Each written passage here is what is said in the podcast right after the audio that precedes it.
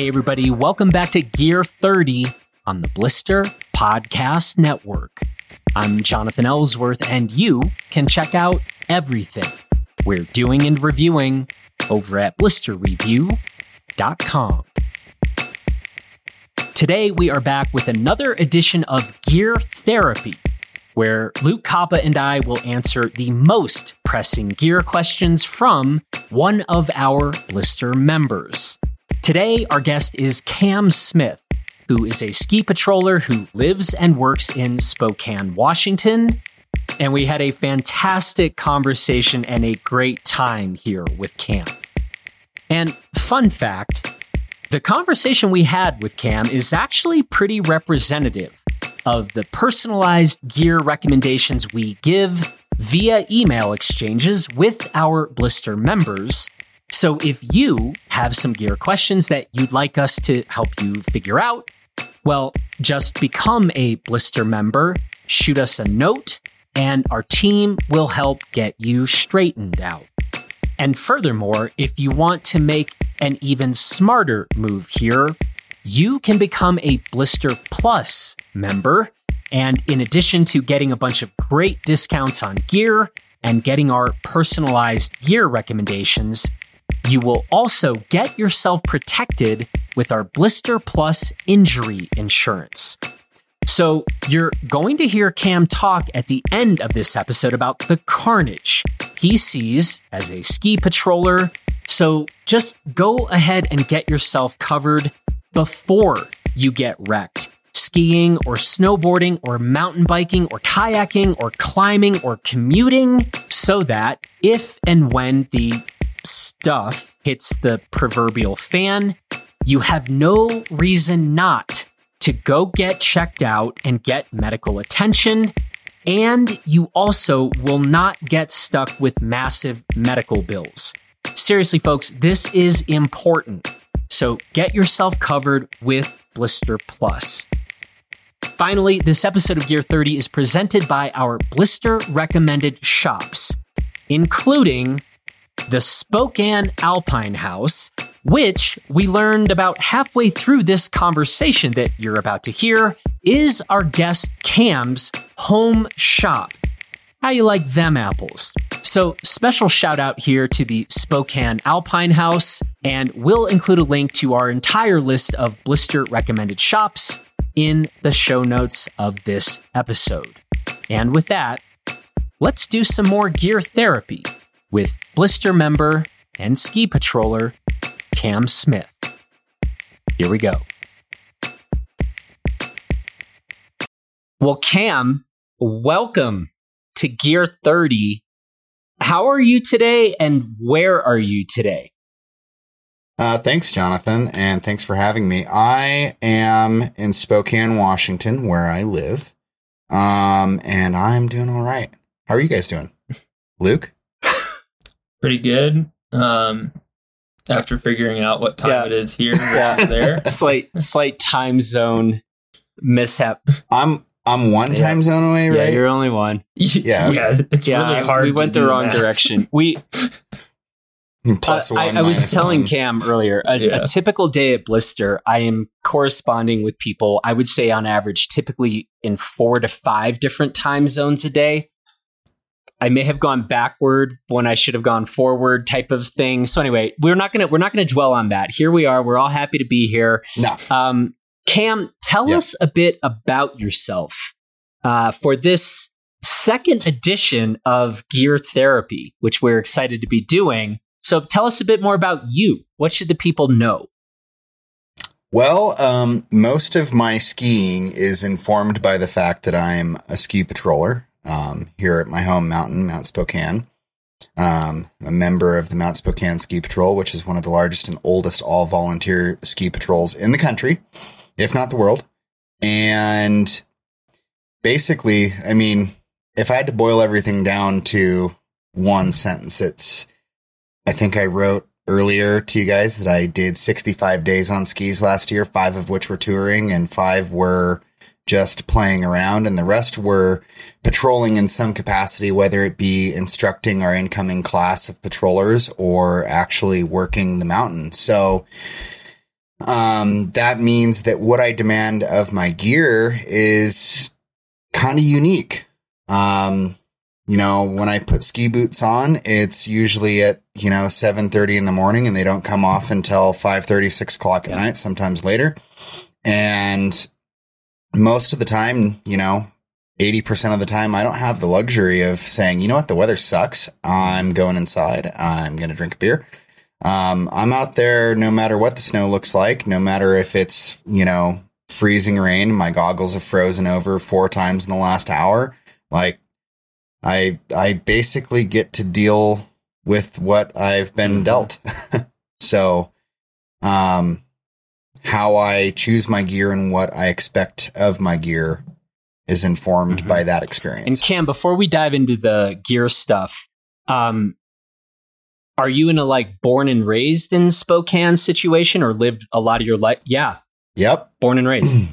yeah. Yeah. Born and raised in the inland Northwest. Um, lived in Spokane basically my whole life. Um, skied in skied in the inland Northwest pretty much my whole life, and it's a pretty unique place to ski because depending on the day and the hour and the week, you might be skiing on bulletproof ice, or you might be skiing, you know, maritime conditions like you'd expect to see on the west side of the state. Or you might have, you know, more continental snow like you'd expect to see down where yeah. you guys are in Colorado. Yeah. And where ha- but we get four seasons here, and that's the best yeah. part about Spokane. And where have you done? Like, what ski areas have you skied the most?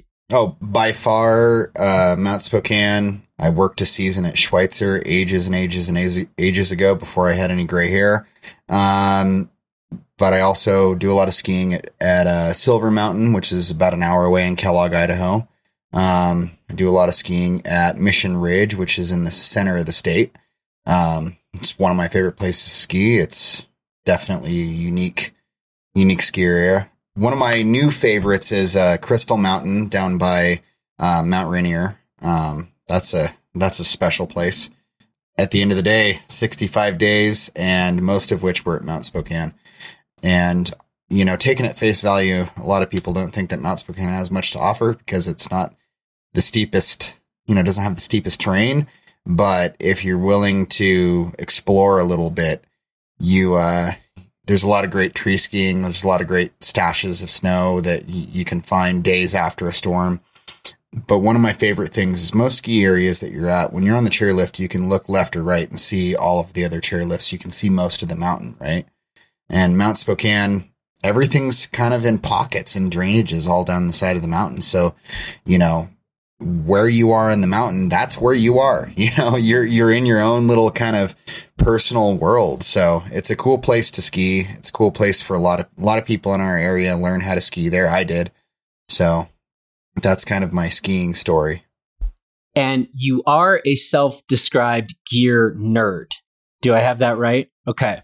Yep. So, yep just like the uh, last gear therapy session, I am the guy that everybody comes to when they want to buy a new pair of skis, and it's kind of funny that I'm sitting here going like, "Well, what what what skis mm-hmm. do I want to buy?"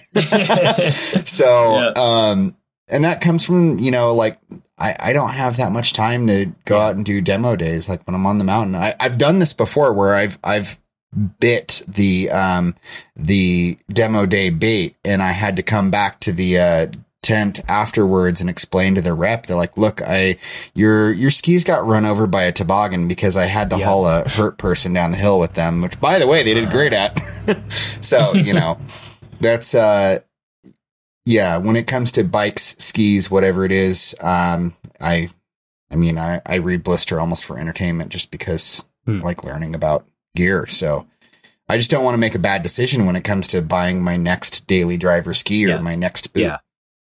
Well, great background, uh, great context for this conversation, I think. And I think it's time to dive in.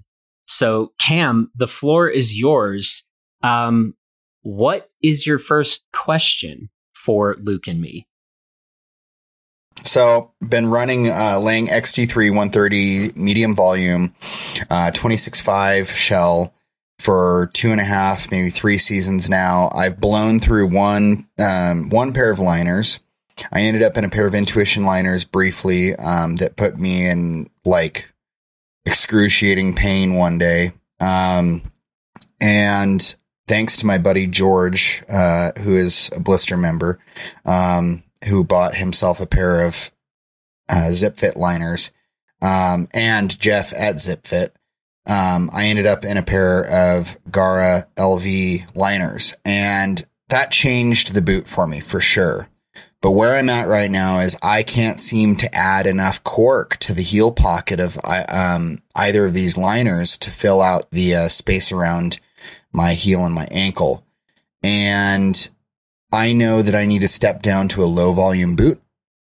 I know that I need to ditch the alpine touring component of this boot for a regular old alpine boot because I have real tour boots now. Those are, um, those are Dynafit uh, Radical Pros.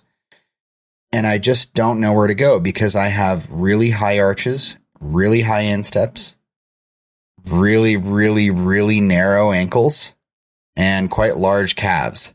So I've had a friend suggest to me that maybe a pair of uh, Tecnica Mach 1 um, low volumes might be the uh, might be the boot. It's good. It's good we're here. Um, it's good. It's good we're here for that. you, Kam. I yeah. Yeah. I haven't been able to actually try that boot on yet. Um, I did briefly try on a um, Lange, I want to say it's an RX. It was not the 130. But I, I'm, like I said at the beginning of this, I'm going to spend, you know, seven, eight, nine, ten plus hours a day in these boots. It's really important to me that A, they're comfortable. B, they have the performance to, you know, the stiffness that I want from them. Um, I'm not the smallest person. I weigh 190, 200 pounds. Um, I ski pretty hard. Um, in that, you know, I'm, I, I drive the front of the ski like I was taught and I just don't know where to go. and if it's possible for me to have a boot that doesn't destroy my feet and give me the performance that I really want and the heel retention that I really want. And that's, that's the most important thing to me is having just, you know, the whole heel pocket, ankle all, around both my malleoli, like just locked into the boot. I don't know if it's possible and I don't know what boot to even look at.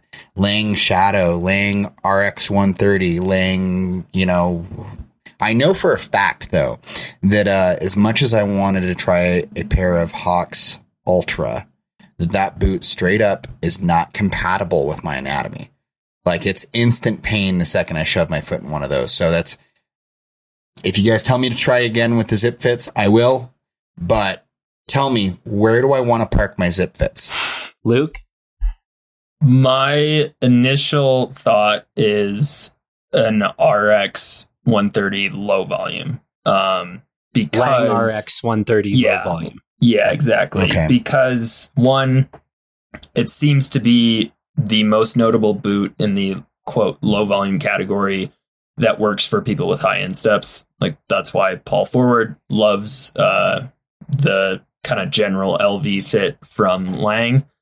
It's not the low volume overall. It uh like I can almost make a Lange LV fit work on my feet, despite the fact that I have a more of a medium volume midfoot. Um, so that seems like the most obvious. Like that's the first one I would try on. They have the the RX 130, the RS 130, uh, which share the same shell, but the RS comes with a different liner. I would just try out the RX 130 also because uh, it comes with grip soles, um, and I'm guessing that might be useful for walking around while patrolling. Um, and snow and uh, riding snow. Yeah, it's really nice to not have a traditional alpine sole. Mm-hmm. Um, one thing that I'm I've learned that as I get older and my knees get even more worn out is that I I I like a lot of suspension out of a boot, and I know that for instance a a alpine touring boot is going to have you know Grilamid or whatever type of space plastics they use to make them as light as they are. Um, is the RX 130 going to deliver more of that damped feel that I am not getting out of my um, XT3s? I yes. yeah, I would say yes. so. That Lange's yeah, the RX line um, and RS, I would say are some of the better boots in kind of just the all mountain category in terms of suspension. They're not super light. Um, they do it uh, impressive job, I think, of muting out kind of the vibrations you're getting from the snow. Yeah, and sure. I I think we've mentioned this probably on a few other Gear 30 episodes, but I'll say it again because I think it's really true. And I, I think this is actually a hell of a pro tip. We have just found that Lange, what they're calling LV, just isn't really that LV. It's not that low volume. And so for somebody like you, Kam, because I think there's a lot of people out there, it's like, well, I happen to have fairly big foot or a foot that's big in certain areas. If you have identified, if anybody listening has identified Lange as, you know, being a boot that they're interested in, you know, g- given like the the models across their lineup, check out the LVs. Um, they are higher volume. Again, I'm speaking in generalization, so I, I'm not willing to say this for every single model direct comparison to other mo- you know that the direct comparison of a model and other brands or cross but in general I, I think that is the brand where mv mid volume feet for people that really still want performance they should be at least trying on the lv versions of Langes. Right luke?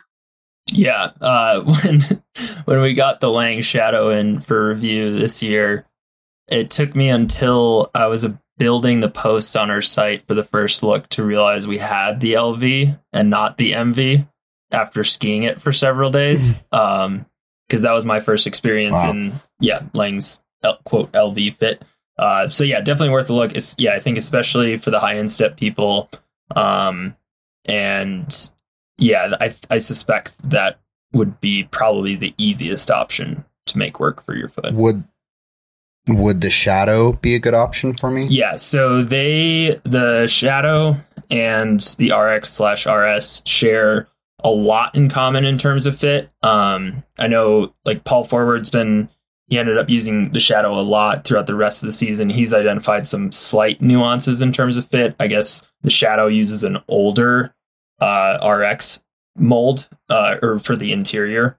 Um, but they're very similar. And the main difference is that how I've been viewing it is the Shadow, it's a unique boot. It transmits more power to your skis with less effort than I think any other boot I've used. For me, I love that when I'm carving, and I am still kind of unsure about how I feel about it in terms of all mountain skiing, um, especially when switching from my normal boot, Tecnica Mach 1 130, to the shadow, it, it almost makes my skis feel like they have a sharper tune. Uh, I did a few days with the Mach 1 on one foot, shadow on the other, and there was a notable difference in terms of how much grip I was getting out of uh, my skis on the shadow foot versus the Mach 1 foot. Uh, so I I think that's that's how I would make the decision is do I like the sound of um, kind of increased power transfer to my edges, especially while carving? Or do I want kind of more of a traditional alpine boot feel with very good suspension? Um, and that is, yeah, basically going to feel like a maybe slightly stiffer version of the XT3, but mostly the, the fit differences and the suspension, I think, would be the most notable differences with the if you opt for the RX. Okay, so what I'm what I'm hearing is pretty much the RX 130 LV is is a lock for my next boot.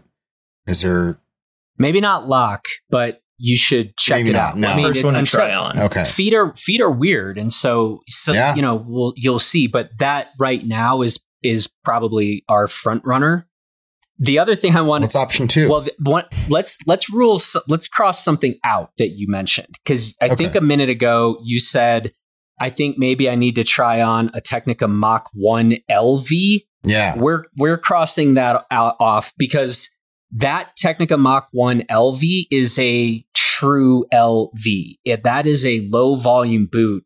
Um, that boot is like makes my eyes get wide. Um, and I get along really well with a lot of low volume boots. Um, that that is an intense fit for me in a 26.5. So you don't I think you don't need to be worrying about that. And I mean, I don't know if anything really? I don't know that anything else Luke Luke skis the MV a lot. Um, are you hearing anything where you think he ought to be checking it out? Um, maybe if if a shop has it, but one of the big reasons that boot works for me is because it has a what feels like a lower than average instep for a medium volume boot. Mm. So I mm. suspect that might be an issue for you. It does have a yeah. nicely or a heel pocket that works for my like I have a wider midfoot, still pretty low volume ankle, um, and it works great for me. I think if anything, the next boot to try on might be the Salomon S Pro Alpha because that's a pretty mm. low volume boot, but they focused on increasing room over the instep when they developed that mold. Okay. Uh, so that would I think that's my second choice. It won't be the suspension won't be as good as the RX, mostly I think due to weight. Uh, the S Pro Alpha is notably lighter, but uh, mm. that would be that's the most clear pick number two for me. Okay, yeah, that's that's a boot that uh my shop of choice, which is a um blister shop here in Spokane, the Alpine. Mm, nice. House. Shout out to Yeah, shout out. Awesome. Yeah. They're uh all but about three minutes away from my huh. house. So they're they're the neighborhood ski shop too. Um they Jordan over there was suggesting that I try that boot when they come in for the uh 23-24 season but the the lightness of it isn't necessarily something that I want to. I, I don't know that I want to take that compromise anymore because again, I've got real touring boots. I want a nice big damp boot that can really, you know, help me deal with skiing refrozen crud. You know, on my third patrol day in a row at five o'clock when we're trying to shut the mountain down. So let me let me backtrack here to that Tecnica. you say it's a true low volume boot. Do you mean like through the the forefoot, through the midfoot, yes. like in the instep, yes. around the ankle, all, all, or is it all that, all F, that, all of the above?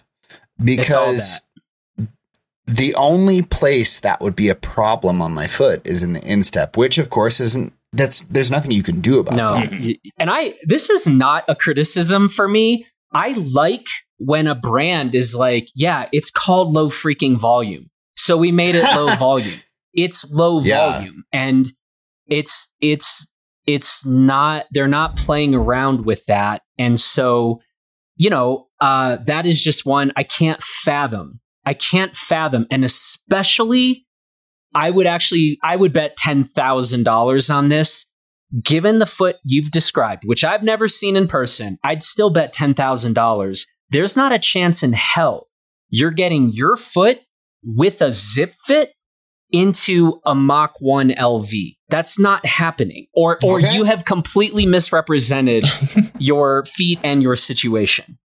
There's no way. No, I, I trust okay. you. I trust you. It's, you know, I think at the end of the day, the measurements are what, you know, the proof's in the pudding. Like my foot actually measures out that I have an abnormally high instep and I have high arches.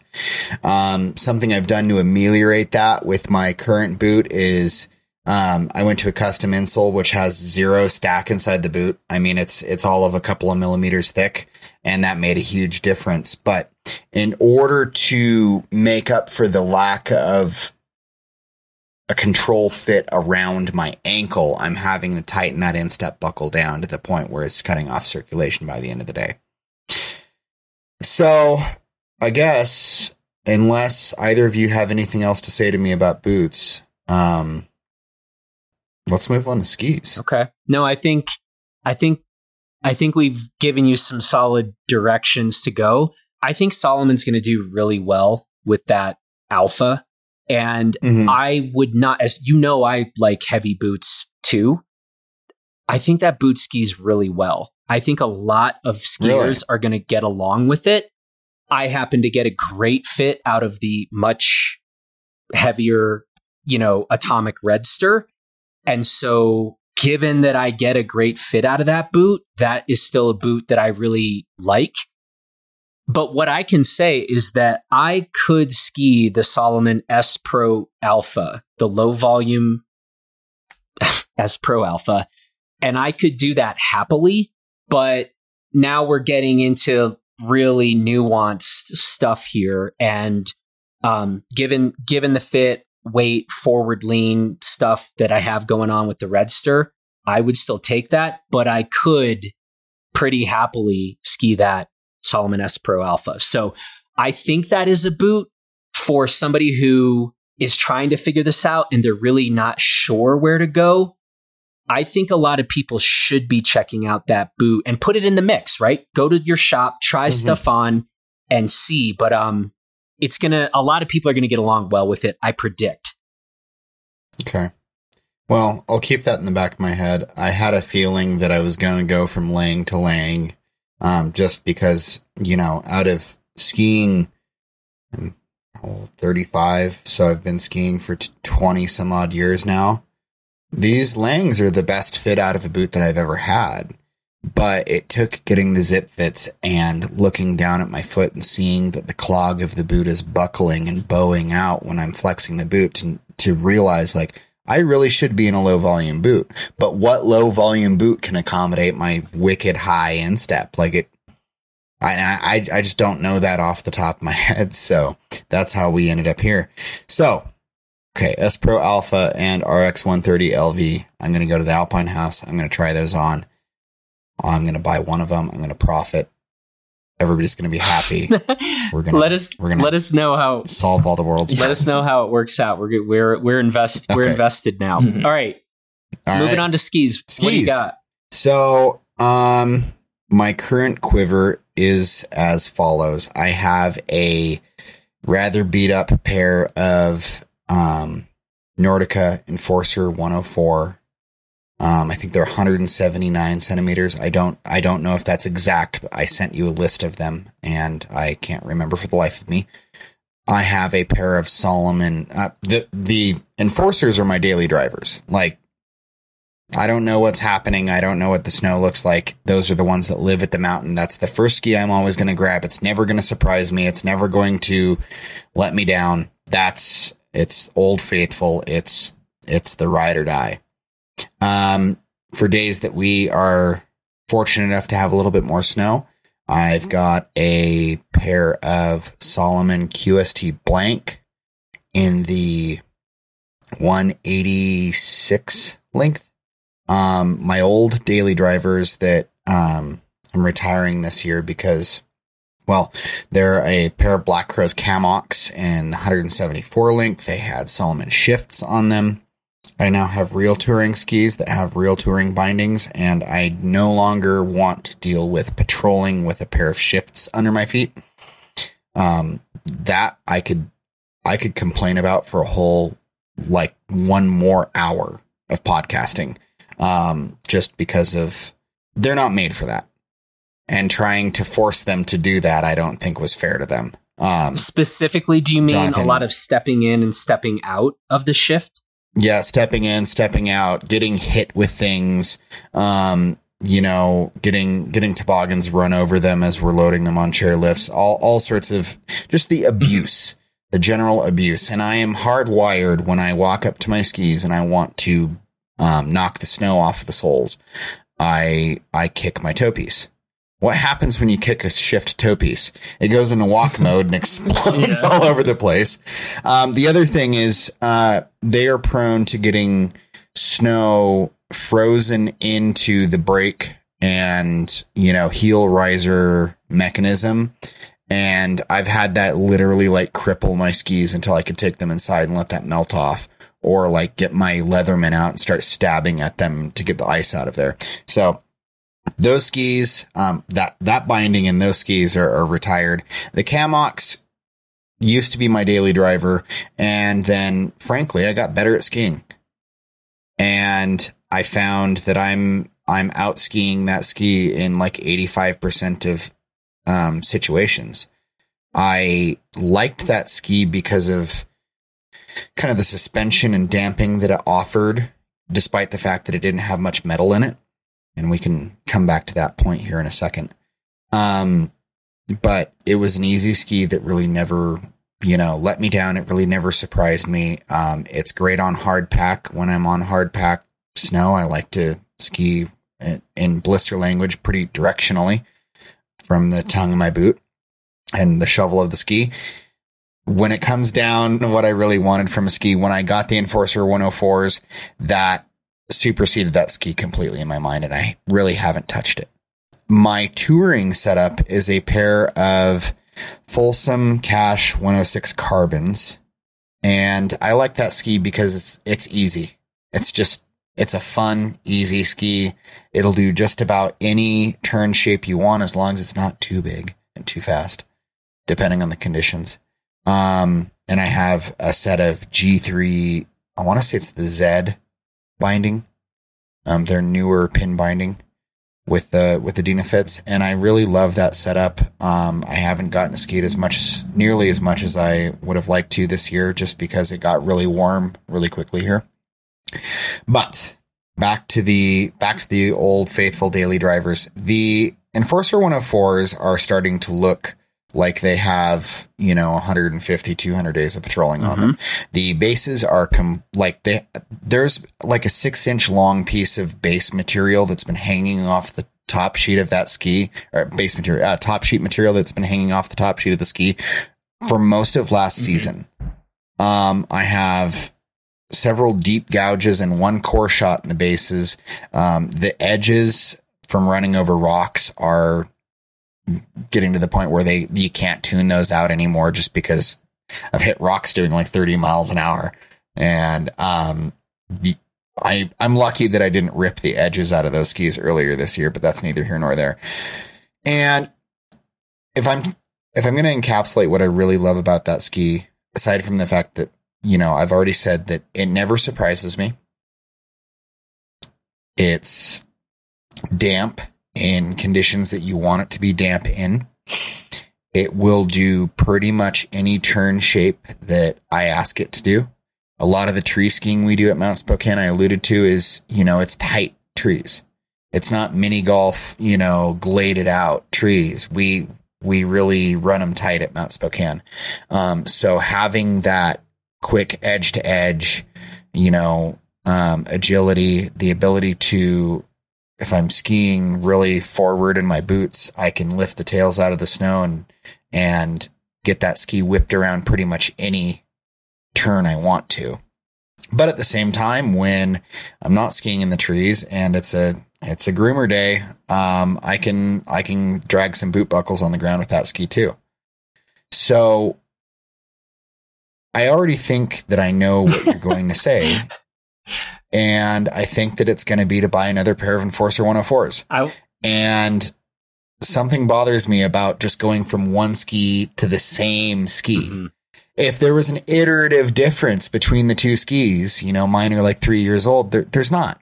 But I'm going to yell at you in a minute, but I want Luke, I'll let Luke go first, and then I'm going to yell at you for wanting and encouraging any manufacturers listening to this to I, I, spend my life fighting against iterative changes in skis.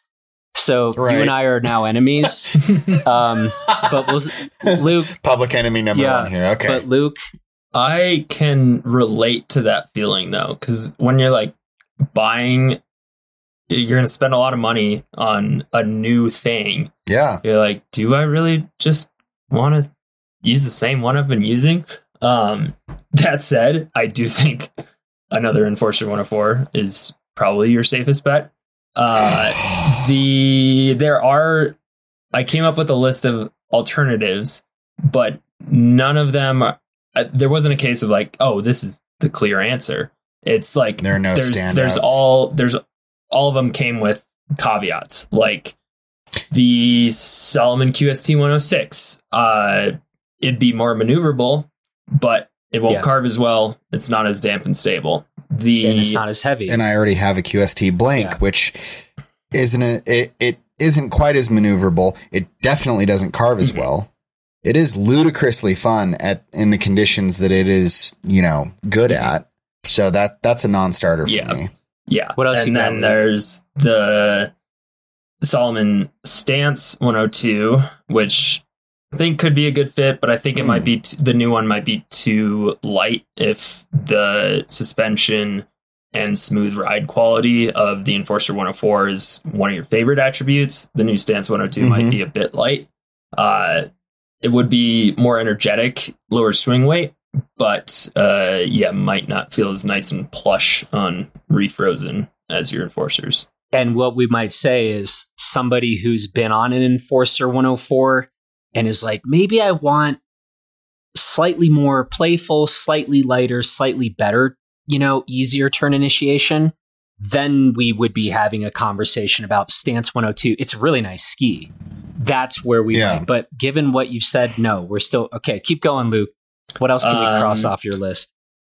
Line Blade Optic 104. I think no. it's too soft, probably, um, and probably too loose, especially if you're hitting kind of icy groomers fairly often. Yeah. The Völkl Mantra 102 might work. I feel like that's probably my best idea. It is the 2223 or 2324 version when they tweaked it a bit. It's not as demanding as the original, but it is very similarly stable, if not the same. Uh, and that would be, I think, a very good option if you don't care about getting a lower swing weight or a more lively ski and instead want to go for something maybe a bit more stable. Uh, but I, all of us were surprised by how manageable that ski was in tight terrain. More manageable than the Mantra M6. Uh, it depends on the conditions. Like the the 102 definitely feels easier to pivot to me. Um, and mm, especially that's a yeah, thing. especially in like 3D snow the the M6 mm-hmm. can feel a little bit grabby at times, especially in yeah when it's softer or more variable. Uh, yeah, the yeah. I noticed. I demoed the M6. Um, I can't remember if it was last year or the year before last, but I found that ski to be particularly demanding, and the thought that went through my head when I was riding the chairlift between runs is like, this is a ski that I would want if I only skied recreationally. And if at the end of my day, if the end of my day was one o'clock in the afternoon, I could just hang it up and go inside and, you know, have a, have a drink, then great. That would be a perfect ski for me. But the fact that I need to do it days in a row and I need it not to surprise me when I'm running a loaded sled with a, with a hurt person in it down the hill, like um, that's something that I I just really didn't like about the ski is that if I let up on the ski at all because I was tired or because I got lazy or because I was hurting or whatever, um, it would definitely punish me for doing so. And that's another thing that I really didn't touch on is that um, this ski has to be what I would qualify as a good toboggan ski, and that that means that it needs to be comfortable being side slipped extensively for miles down a hill. And it needs to be, it needs to be okay with rotary pivots, um, in the fall line too, and not, you know, any weird catching of edges or anything like that. And I found that skis that have a little bit of, um, early rise in the tail or would you call it just like a little bit of tail rocker, not too much, but a little bit tend to perform the best in those scenarios, especially when there's three dimensional snow. Which is why the Enforcer 104 has been such a, you know, good ski for me for the last few years. And one thing I, I really wanted to ask about is I've had this idea in the back of my head for pretty much as long as I've been skiing that a ski with metal in it is going to be more damp and more energetic at the end of a turn generally speaking. And that's, I don't know why I, where I picked that conceit up, but I know that throughout years of trying different skis, and one of my favorite skis of all time was my um, first generation Mantras back in the day, and that know, was kind of the first big metal ski that I had. And it's kind of dissuading me from trying the Folsom cache as a daily driver or the Folsom Primary as a daily driver. Um, what would you two say to that? We literally did this experiment when I designed a custom Folsom Primary 110. Mm-hmm. Um, yeah. What what I would say, so we did that, and then we went back and made this Folsom Primary that we called the Hammer. Which, if you ever make it to Crested Butte, you should probably click into that, Kam. I don't think it's. I don't think you would. Nec- I don't think it's gonna be your favorite ski, but um, it's in, it's very interesting. Um, I was okay. very specific what I was going for with that ski, and and uh, we got there. It's a lot of ski. Two things I would say. That sounds like it does what it says on the tin. Yeah. Two things I would say. Everything's a nail. yeah. Um, with respect to metal, as a generalization, I think adding metal slash aluminum. I like calling it aluminum because it is aluminum and it sounds way less badass. Yeah. So everybody's like, ah, I like skis with metal. And you're like, you like skis with aluminum. That's cool. Um, I, I do think, as a generalization, skis that have a layer of titanal in them can be more damp as a generalization.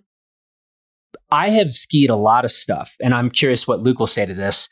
Skis that have less titanal in them or none, they can still be very energetic, like bending a ski mm. and getting pop and rebound out of a turn. So I would look at those two things pretty differently.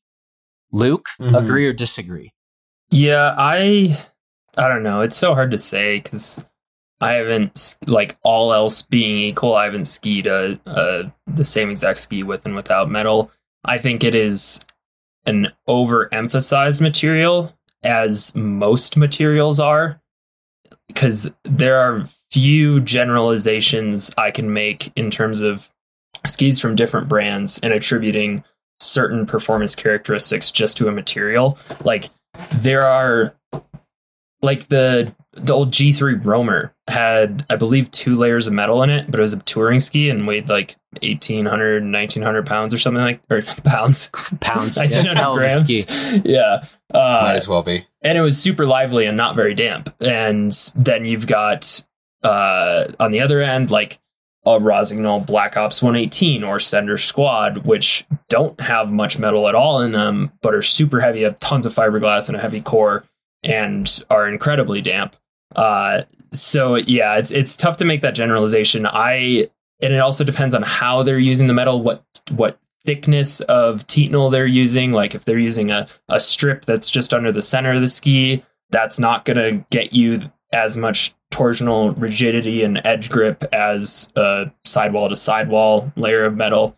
Uh, but yeah, I, I think I've I've skied so many different types of skis with metal layers in them that they can they can be all sorts of different things for sure. What do I talk about all the time? Right? People what do I talk about all heavy the boot time? ski better. And heavy skis are more damp. There's yep. more suspension there. And now again, it's not just weight. You can still it, it's these are cakes, right? There's a lot of ingredients in these things, and it's about getting sure. all the ingredients in concert together. So it is about getting the weight of the ski for a given application mixed or paired well with the rocker profile of the ski, paired well with the flex pattern of the ski. And that's why, while I, I want to actually go back because I, I'm worried that there will be some ski manufacturers listening to this be like, yeah, that's right. Metal doesn't do crap. You don't need metal to make a damp ski or make a ski with great suspension. It's like, well, okay, but then what are you doing with your weight, your mass? What are you doing with your flex pattern? And but it but it is a combination of elements, right? And this is why I think people need to be careful if they say things like I only like skis with metal or I hate skis with metal. Or if there's a new ski that comes out and the manufacturer is making all these claims that it is the most damn thing ever and we figured out how to do it without metal, okay, maybe, but proceed with caution and and maybe proceed like let us get on it first. Uh, you know, or come to the summit and get on it yourself. but I so I, I I just think we need to exercise caution in terms of some of these generalizations. Um, but I will say, like, I if the weight of a ski is right and the flex pattern is right, and skis happen to have like a, some of my favorite skis, given that I tend to like heavier skis with really good suspension, a lot of those skis do have some Titanal in them, or quite a bit of Titanal. Yeah. Um, I I know that I like the Cash um, 106 because not only do I have a pair of the, the carbon version, which you know those are those are oriented towards lightweight and you know they're they're great at what they do. I'm I'm never going to be you know ripping mock chicken down a down a uh, groomer on those. I'm never gonna. Well, I shouldn't say never be skiing on ice with them because that's absolutely not true. But um, one of one of my friends, George, um, the blister member that I uh, referenced earlier, he's got a pair of uh, Cache 106s, and I love them in snow that has any sort of give to it whatsoever. But the second it firms up, they become pretty unforgiving. And um, George is a much better skier than I am, and happens to agree with me despite the fact that I'm quite a bit heavier than he is and I have a little bit more mass to throw into the ski. Um, we both have the same problem with the ski that it's a little bit, um, it's, it's unforgiving in firm snow and ice. So is there seeing that how that that's a custom ski? I like, I like the shape of it generally speaking. I, I like how it handles generally speaking, especially in three dimensional snow. Is there a way I can go to Folsom and say, give me this layup with this, you know, or am I just barking up the wrong tree completely with that ski and should I be looking somewhere else? I mean, we've already said what our first choice is for you. This is like you're coming yeah. to therapy and you're like, man, my wife, she's beautiful. I really think she's beautiful. She's super supportive of everything I do, even when I'm act like a moron. you know, and we're just like dude she sounds great. Like what are you what are you doing here? Like stop complaining count your blessings and go back and you know be good to her. That's what i feel like we're advising right now. Now that said that cash 106 that folsom cash 106 is a really interesting ski. I believe i said this on a gear 30 podcast. For me personally i do not like the look of the tip shape it yeah. is a more tapered tip than I tend to like. So I refused to like ski that ski for a long time. I've told this story before. And then finally I had I forget I think several of our reviewers asked me about it. They're like, "Dude, have you skied this thing?" And I was like, "No." But enough of the, my reviewers asked, so I finally did. And I'm like, "That thing skis really well." So if you don't have my weird hang up about tip shape, which I have strong opinions about those. Yeah. The thing skis really well. And you could 100%, I know because I've done this with Folsom. You could get a slightly thicker core in that ski. You could add mass mm. to that ski. What we did with my Folsom primary hammer, Mike McCabe said he put more fiberglass in that ski than he's ever put in any other ski. That's what he ah. claims you could start going down that road, but the idea there would be add mass to the ski without stiffening up the ski much. That's what you would right. be going for. You'd still want a pretty easygoing flex pattern with the ski. And yeah. they could definitely do that. So if you are kicking your beautiful, awesome wife to the curb, Oh, God, why do you say it like Well, because. And fuck you, Luke, for your like, no, iterative change. I hate that. Like, Nordica, don't change the Enforcer 104. Like, please, just don't. That ski is outstanding for what it is. And if somebody wants something a bit different, there are options. But it doesn't mean that there's something wrong with that ski. I think they dialed that ski, and I don't want to ski a different version of that ski.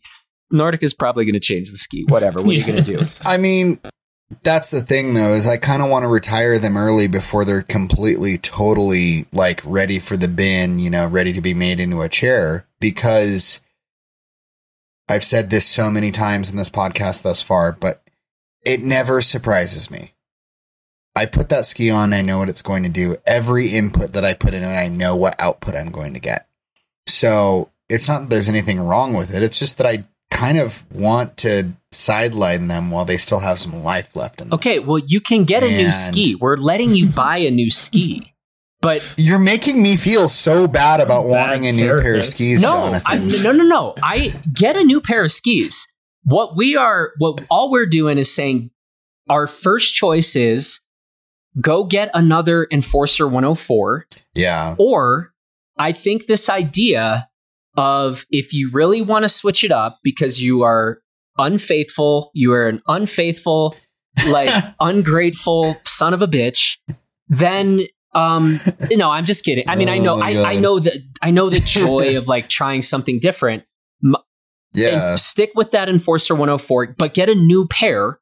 Or I think you could get to what you want to do by going with a customized Folsom Cash 106. I think you could get okay. there. So those are, I think, well, and I think Luke agrees. Those are our top two recommendations for you not not the Mantra 102, not for side slipping. It's got yeah. less tail rocker than an Enforcer 104, and that's the other thing that if you do go this route with Folsom, I want to be in on some of the emails because I think I've got I'm pretty clear. Like you, I want to look at exactly what is the kind of standard layup or the for tail rocker on a Folsom 106 because I think mm-hmm. you cache 106 you we want to cheat that up a little as opposed to airing. We don't want to air yeah. low on that.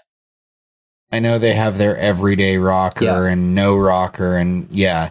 And I, I still like a ski that has camber underfoot mm-hmm. for, for sure. those days that I'm but that's know, feeling spicy. But camber underfoot's great, but we want tail rocker for side slipping a toboggan. You don't. You're yeah. not going to want a ski that feels like it's catching on you at the tail. Okay. Yeah. No, that that makes perfect sense, and you know, I I really appreciate you seeing where I'm coming from, even though you only ever ski one pair of skis. I, I really appreciate I that. I definitely don't get to do that ever. Um, I had to give it back. Sounds, I'm sorry. Sounds, I had to. Sounds amazing, though.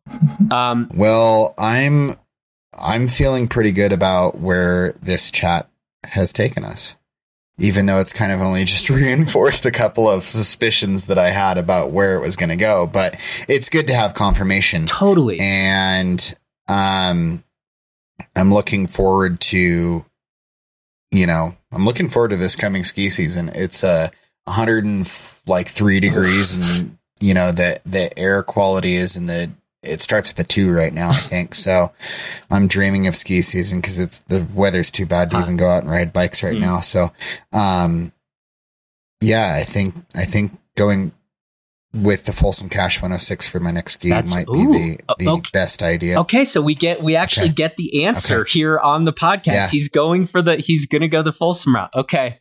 I really think that the primary might be too aggressive for, you know, Sunday at 3:30 when it's zero visibility and the sun's going down and I have to sweep the south face by myself and not fall on my face and break myself.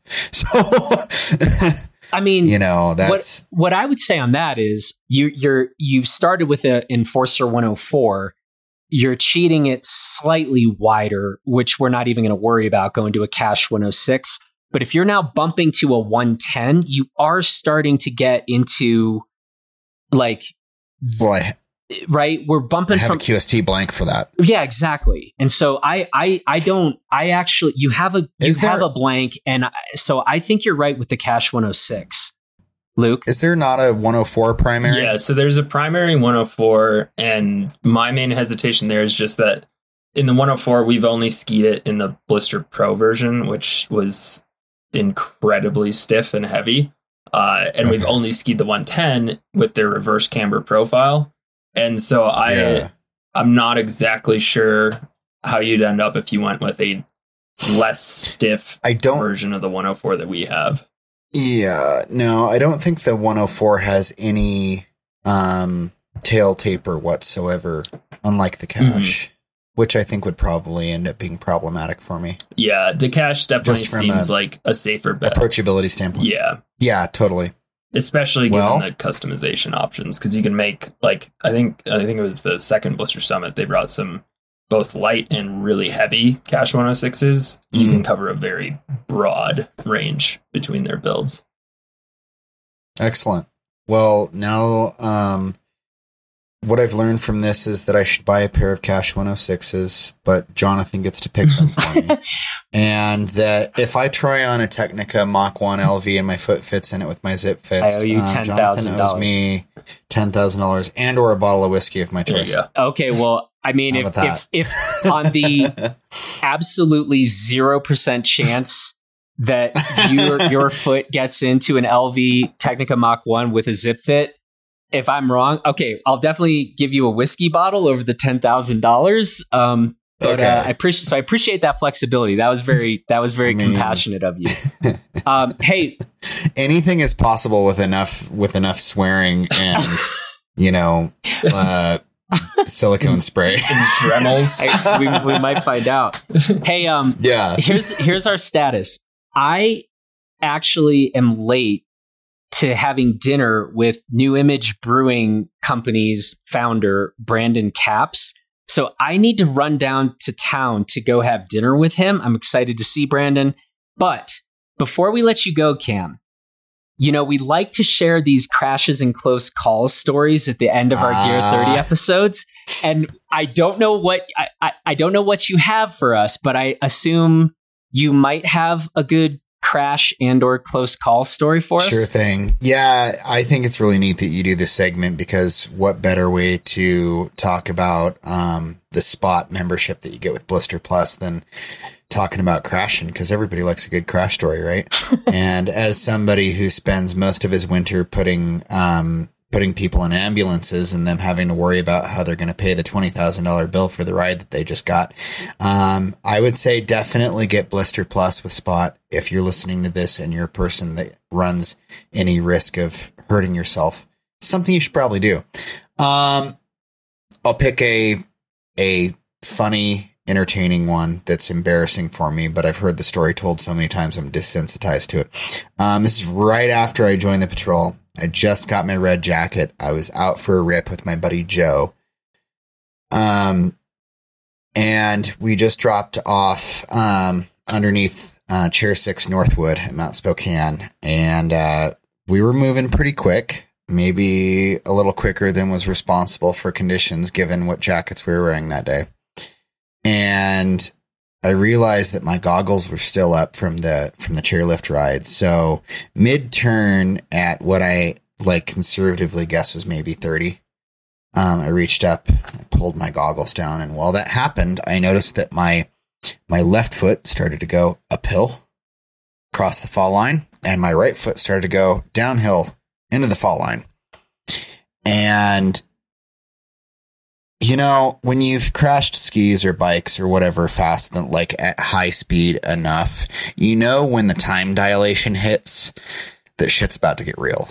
And when I felt my legs like spread like that, the time dilation hit and everything slowed down. And I was like, I'm going to freaking die right now. Like this does not end well. There's no way it ends well.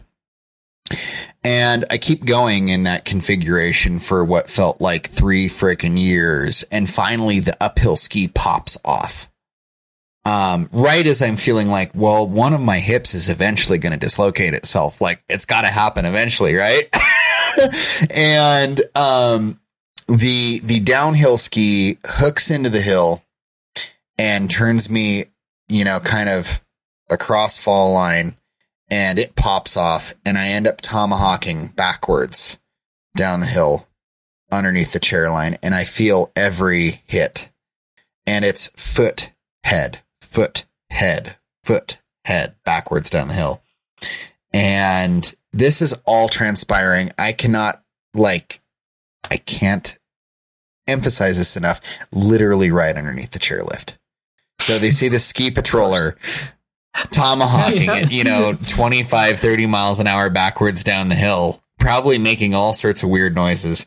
And eventually I, I come to a stop. I've had the wind knocked out of me for probably, you know, a good 10 seconds at this point. I slide like 20 or 30 feet and my buddy that I was skiing with, um, comes up and he like practically starts shaking me and he's like, are you alive? Are you okay? He's like hysterical. And I'm, I'm just trying to get air in my chest, right? Like I've had the wind knocked out of me and all I can get out is, Ooh! and meanwhile, I hear on my radio and on his radio that that people are getting off the chairlift reporting my crash and that yeah. a ski patroller needs to go down and check on this and and luckily at the at the end of this whole ordeal I wasn't that worse for the wear and I got to walk away from it that day. But when it was happening, I was going through the laundry list of potential injuries I was about to have, thinking like this is going to be really bad. So that that would be the one embarrassing one that I still to this day can't live down.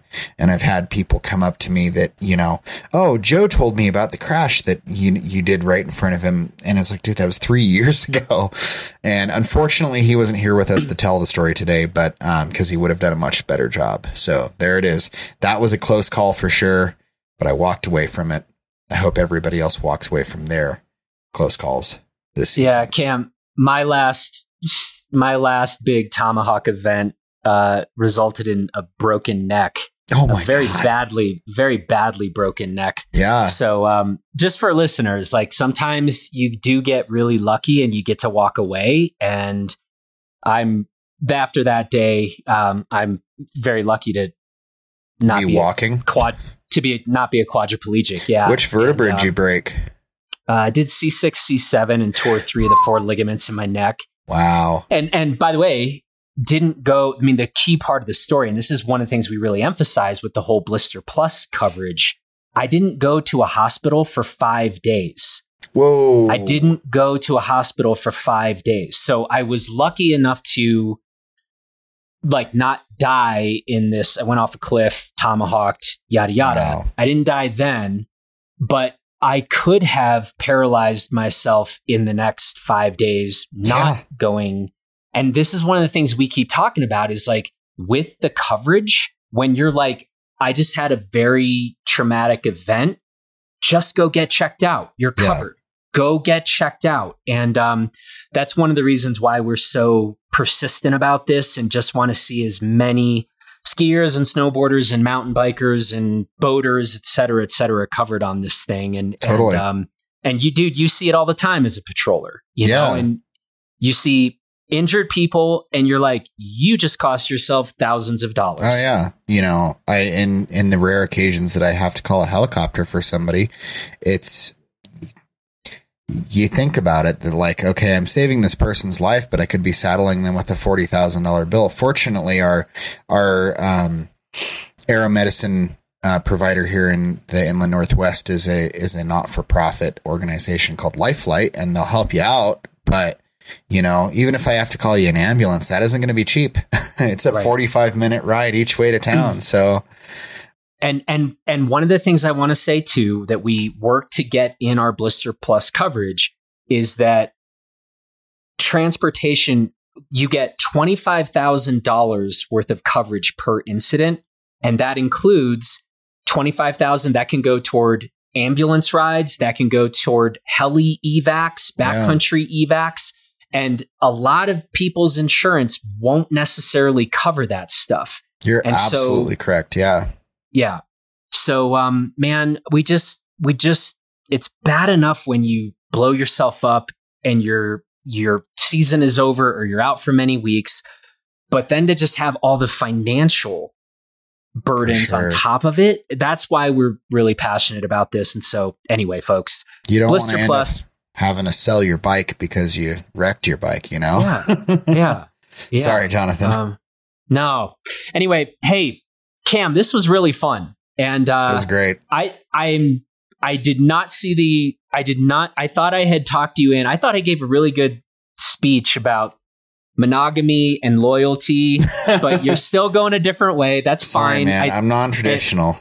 now we're just going to make sure you end up happy, and so we'll to be continued on that front. But I, yeah, yeah, I think I think it'll be cool. Um, I think I think we'll be able to get you on a Cash 106 dialed to your specifications. So we'll I'm we'll be in touch about that. But but dude, this was really fun. Thanks for coming on with us. I really and, uh, enjoyed uh, it. Thank you so much, Jonathan, Luke. Thanks for your time, Jonathan. I hope you have, I hope you uh, enjoy your dinner tonight. they're they're I think they're going to be like halfway done with it, but I'm at least going to go say hi and uh, and uh, try to try to get some food down there. Right they're uh, it's at the breadery. So um, anyway, Kam, thanks Excellent. so much, and uh, we'll talk to you soon, man. Cheers. Thank you. Well, that's it for this edition of Gear Therapy. I want to say thanks so much to Kam and to Luke Koppa for a really fun and informative conversation. Thanks to the strikingly handsome Justin Bob for producing this episode. And thanks to you for listening. And again, if you would like to get some of our personalized gear recommendations, like the ones we gave Kam here, well, just become a Blister member and then send us an email and our team will get back to you and start getting you lined up with the right equipment. All right, everybody, thanks so much. Have a great weekend, and we will talk to you again on Monday over on our Blister podcast. Talk to you then.